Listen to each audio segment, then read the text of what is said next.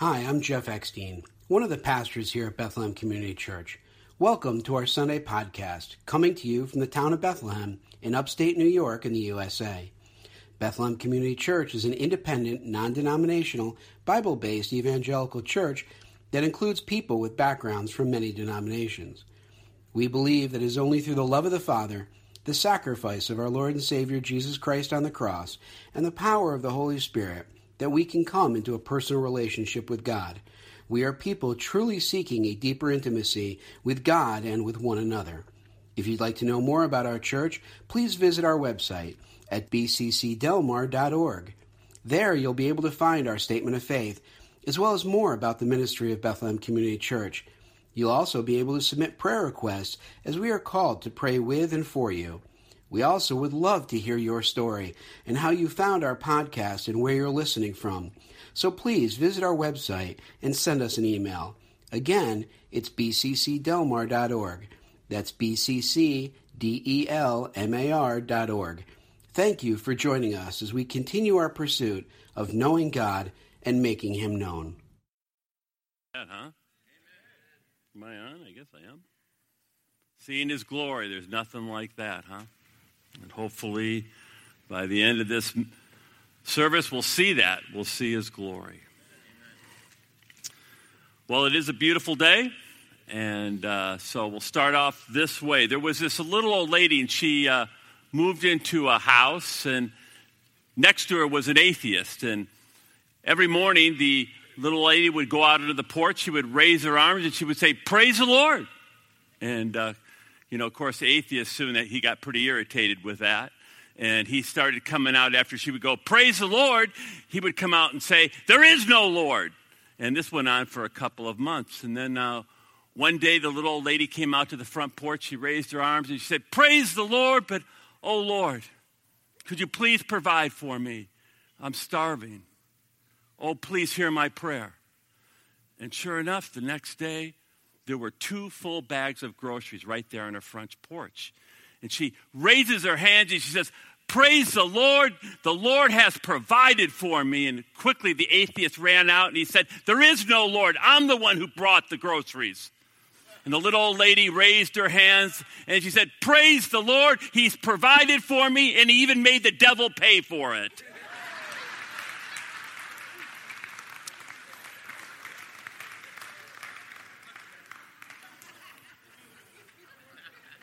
That's faith, huh? Well, this morning we are going to conclude our study on the book of Philippians, and it's been a it's a great, great book, and I hope that you have truly appreciated the book of Philippians. It's a letter that you ought to read through numerous times. It will truly encourage you and encourage your faith. And this morning, as we conclude our series in Philippians, I've entitled the message, A Great Promise. A Great Promise. Lord, I just thank you for this beautiful day. It is truly a beautiful day. You've been giving us beautiful weather, and we're just so appreciative of that, Lord. Thank you. And I pray that uh, nothing else we would learn from the book of Philippians, how powerful it is when we just thank you, when we praise you, and we just give you thanks. You are worthy of that. And so I just ask this morning, Lord, that uh, you would come in a powerful way as we celebrate communion that you would just open our hearts up to you and what you would have. That you would just give us ears to hear what you have. And I do ask that you would fill me from the soles of my feet to the crown of my head. And I would truly speak your words. And I'm just thanking you for the fruit that will be born this morning. And I just praise you in Jesus' name. Amen. Worry, anxiety, Fear. We all do it, we all have it. Yet we saw a couple of months ago that it's actually sin for the Christian to worry. It sounds kind of harsh, doesn't it? Jesus basically said it. It's a sin for us to worry. And the reason why it is really a sin for the believer to worry and to be anxious is because, at the very least, it shows that we are not believing and trusting in God with the details, with the circumstances of our lives. And more insidiously, one of the reasons why we worry and we have fear and we're anxious is because we've decided, you know, we want a certain outcome in a certain situation, or we want something. And so we begin to manipulate God and we begin to manipulate the people around us, right? Not going to admit that, are you? But we do it. And the moment we begin manipulating and trying to manipulate God and trying to manipulate the people around us, it creates fear and it creates anxiousness within us. And we're not supposed to do that. In fact, the Apostle Paul says there's really no reason for the believer to live in fear and in anxiety and worry because, in fact, we're going to see that God makes us a great promise. And so, Skip, can you put up the final portion of scriptures in Philippians? It says this As you know, you Philippians were the only ones who gave me financial help when I first brought you the good news and then traveled on from Macedonia. No other church did this. Even when I was in Thessalonica, you sent help more than once. I don't say this because I want a gift from you. Rather, I want you to receive a reward for your kindness. At the moment, I have all that I need and more. I am generously supplied with the gifts you sent me with Epaphroditus. They are a sweet swell, smelling sacrifice that is acceptable and pleasing to God. And the same God who takes care of me will supply all your needs from his glorious riches, which have been given to us in Christ Jesus. Now, all glory to God our Father forever and ever. Amen. Give my greetings to each of God's holy people, all who belong to Christ Jesus. The brothers who are with me send you their greetings, and all the rest of God's people send you greetings too, especially those in Caesar's household. May the grace of our Lord Jesus Christ be with your spirit. Now, let me just give you the scenario here. The scenario, really, of the letter of Philippians was Paul was a missionary. And this is really a thank you letter to the Philippian believers. And, uh, you know, you see there that out of all the churches that Paul planted, the church at Philippi was the only one who gave him really financial support. And so this is your typical missionary letter, and he's really thanking the Philippians. And but he does something unusual here. He gives them a blessing. Skip, can you put that up in 419? He says this. And the same God, so this is the blessing now he pronounces on the Philippians. And the same God who takes care of me will supply all your needs from its glorious riches which have been given to us in Christ Jesus. Now, first, I want you to please note he says needs and not greed. He says needs and not greed, necessarily what I want. But this is a tremendous promise because I want you to catch in generality what he's saying here. He's saying that when Frank Ray gives his money, and that's really what's being talked about here, all right? He says when Frank Ray gives his money, He's saying to the kingdom of God, and I'm doing it in faith. He's saying that God is going to make sure that all of my needs are met, that all of your needs are met. The spiritual axiom is true. You can never outgive God. You can never, never outgive God. And Paul says it like this in 2 Corinthians chapter 9 and verses 6 through 10. Now, this is an important portion of Scripture. He says this Remember this Whoever sows sparingly will also reap sparingly. And whoever sows generously will also reap generously. Each man should give what he has decided in his heart to give, not reluctantly or under compulsion, for God loves a cheerful giver. And God is able to make all grace abound to you, so that in all things, at all times, having all that you need, you will abound in every good work. As it is written, He has scattered abroad His gifts to the poor. His righteousness endures forever. Now, he who supplies the seed, and that's really money, to the sower and bread for food will also supply and increase your store of seed and will enlarge the harvest of your righteousness.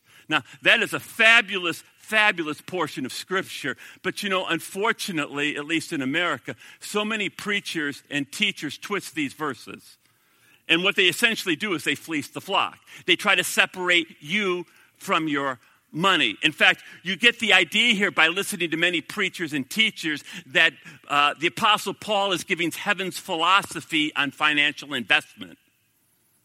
In fact, you know, one preacher one television preacher actually promised their audience this. Listen to this. If you give $1 for the gospel's sake, you will receive $100. Give $10 and you will receive $1,000.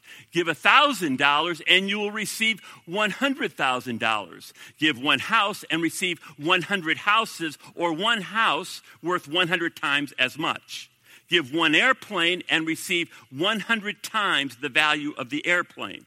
Give one car and, ret- and the return would furnish you with a lifetime of cars. Now, I say, wow, Sign me up for that deal, don't you think? Huh? Wouldn't you like that kind of a deal? Now, you know, many of us who are working and the jobs that we have, they supply us with what's called a 401k plan, right? They give you a 401k plan. And the whole idea of the 401k plan is that you get part of your salary and also your work may contribute also to the 401k plan. And the whole idea is that when you retire, you'll have enough money to retire on. And as I understand it, the average 401k plan, depending on how the market's doing, might give you 6 to 8% return on your investment, maybe even more. That's not too shabby. What many preachers, though, are saying here is that they, God is going to give you a 100% to a 1,000% return on your investment, on your tithe. You know, that's not too shabby, don't you think? So I'm going to give you a one time deal here, all right? Because I'm feeling good this morning. What? You write me, I mean, I mean, Bethlehem Community Church, a $10,000 check, and through Heaven's Investment Services, otherwise known as His, that $10,000 will be doubled into $20,000. Now, who doesn't want that deal? And if you're interested in that deal, see Jeff Epstein's right there. Just see him after the service, and you know, he will perform that little miracle for you. But I mean, seriously, if, if, if God was really making this kind of deal, and this is what was being talked about here, don't you think Warren Buffett would be a believer? I mean, forget the stock market. I mean, this is an incredible, incredible deal. But this is in, in no way at all, you know, what's being promised here. Now, you know, many people or some people are beginning to be concerned so I, I, just want to get this out that i'm kind of you know turning to the prosperity theology or the prosperity movement and the reason for this is because they've been seeing me drive this skip can you put up the picture there it is now, now let me just give you the real story on the car here, all right, versus, you know, uh, what's not quite so true. About two months ago, Betty, Skip, can you put up the picture? There's Betty. Remember Betty? Betty was, was, was, Susan's car, and uh, she, uh, unfortunately, I mean, she was a beautiful car, a wonderful car, but she went to automobile heaven about two months ago. And so we were still kind of in need of a car, and me being sort of cheap, I didn't want to own a second car. I just really was not interested in having a second car. And so there was this person who had an extra car, and they were nice enough to lend me their car. Skip, can you put the picture back up? That's Bert, okay? We'll call it Bert. There was Betty, and, and, and now there's Bert. And yes, Bert is a Beamer. That is true. But just to clarify, it is a 1998 Beamer with 180,000 miles on it, okay? Now, now, but many of you forget the spiritual axiom that I gave so many, many years ago. Now, I don't own Bert, and Bert really drives great, but guess what? You don't have to own it to enjoy it. You don't have to own it to enjoy it. And you know, so many of us in America think that in order to enjoy something, we have to own it. And we miss out so much on life of what God wants and has for us. All right, now that we've got kind of the silliness over, I want to, as we move towards communion, I want to talk to you about sowing and reaping. I do want to talk to you about what is God really promising to us here, all right? And he's really making a great promise to us. And much has been made known of the law of sowing and reaping. And rightly so. In fact, do you know all of life? All of life is applies in sowing and reaping applies to everything that we do. For example, if you sow criticism, you will reap criticism from other people if you sow kindness, you will reap kindness from other people. This is called the law of the harvest. If you sow apple seeds, you're not going to reap pear trees, you're going to reap what? Apple trees. If you sow generously or generosity, you're going to reap generosity in your life. And so, in the scriptures that we looked at this morning, God says that if I take the money, by the way, listen to this now very clearly. If I take the money that He has given me, if you looked at those scriptures clearly, who's giving you your money? God. Well, that was kind of weak. If you look at the scriptures clearly, who's giving you your money? Do you believe that? And so this is really important. So, what God is saying here if I take the money that He has given me and I, in faith, I, in faith, you know what that means?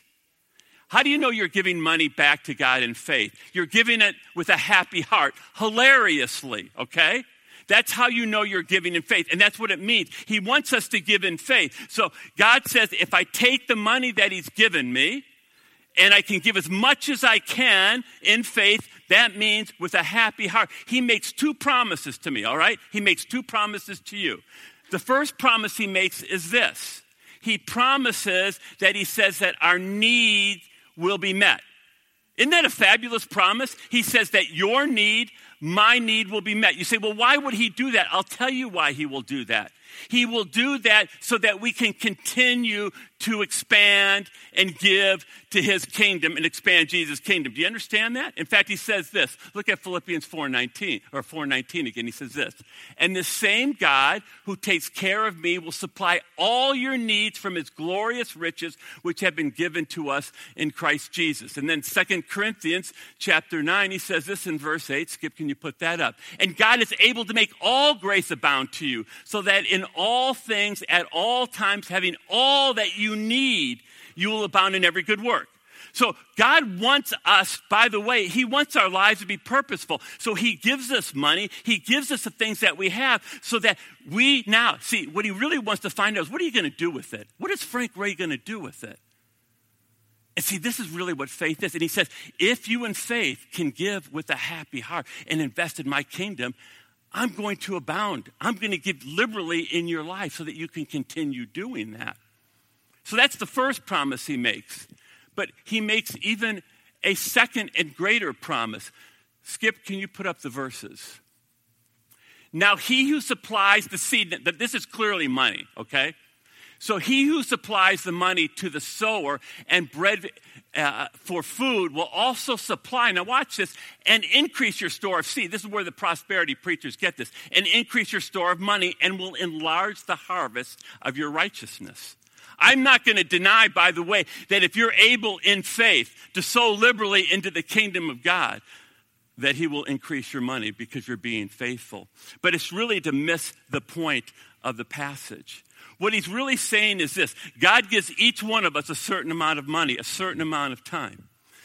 And when I fully understand that, you know, it's really a trust factor.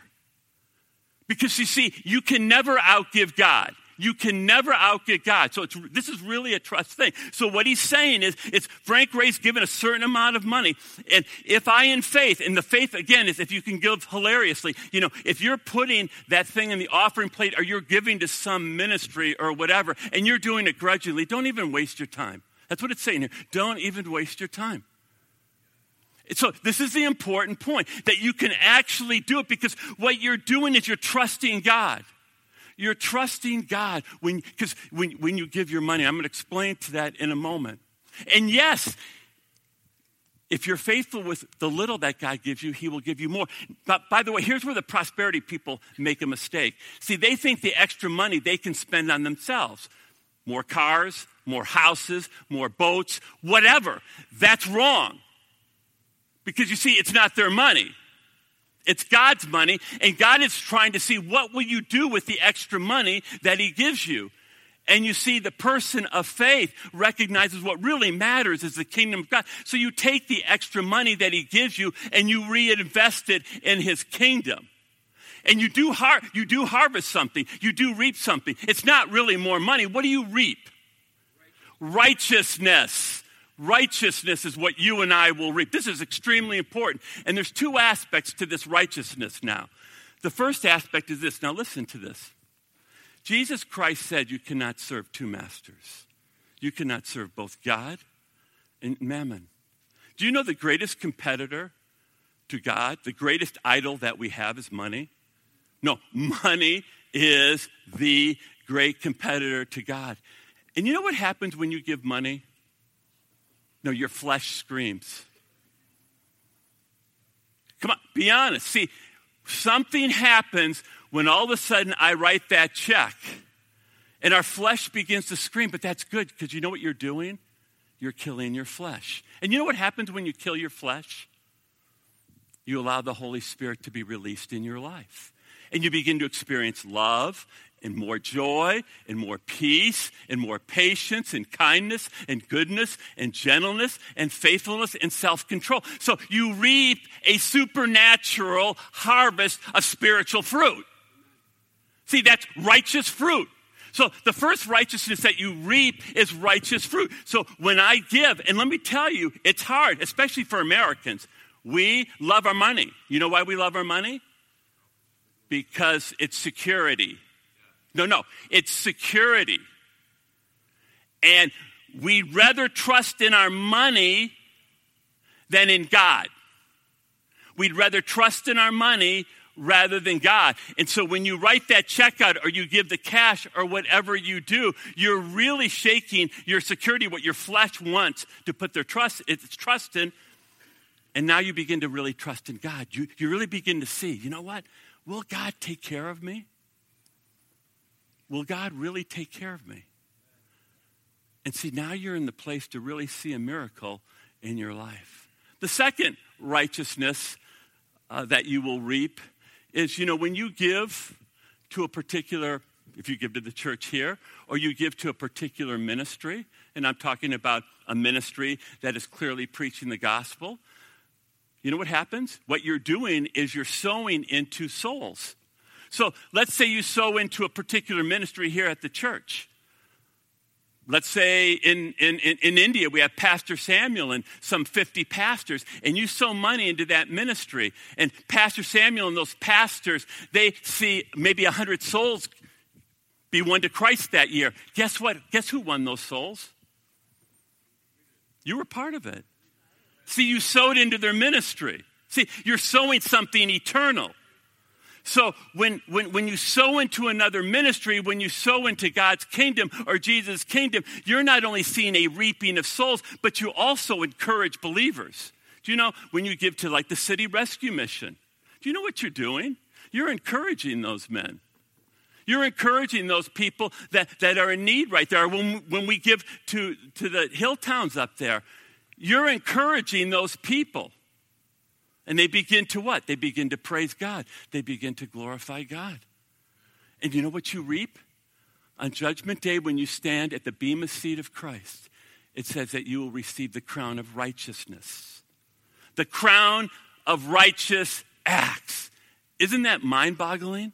So you reap two ways. You reap when I give, when I give liberally, it's not so much that I'm going to reap money, but I'm going to reap the fruit of the Spirit supernatural fruit, and I'm going to reap the crown of righteous acts.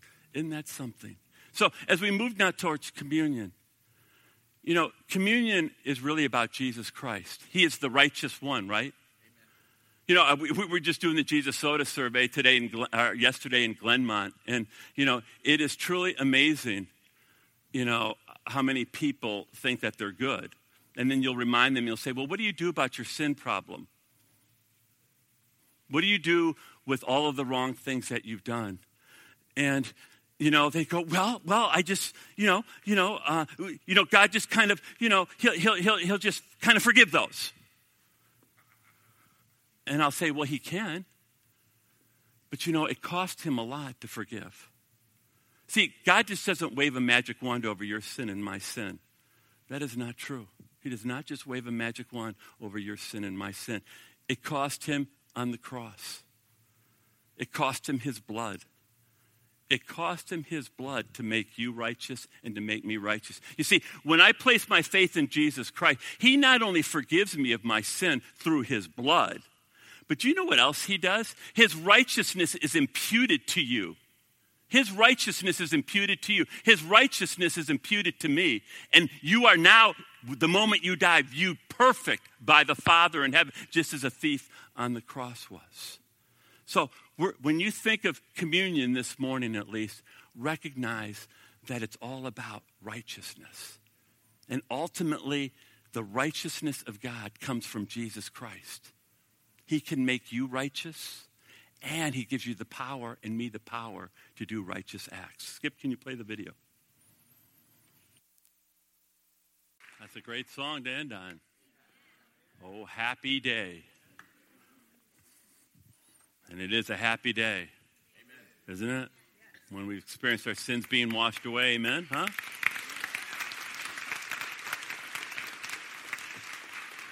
I can't think of anything greater than that, and I pray that's true in your life. If it's not, we'll be up here after the service, and we'd love to talk to you about Jesus.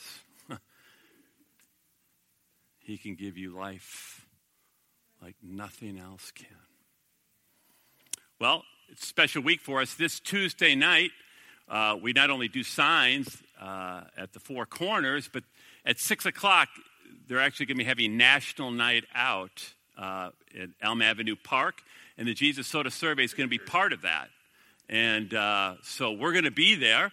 We want to invite you to be there. It's just a great opportunity to get out and see, you know, much of our community kind of rub shoulders. And so I just want to invite you to that. And then also, next Saturday, Jesus Soda Surveys in two different places. One of them for sure is in beautiful downtown Coxsackie by the river, the River Fest. So we're going to be down there. So if you're in that region, really want to invite you to that. So uh, just a couple reminders. And I believe the chair stay down. So now may the Lord bless you and keep you.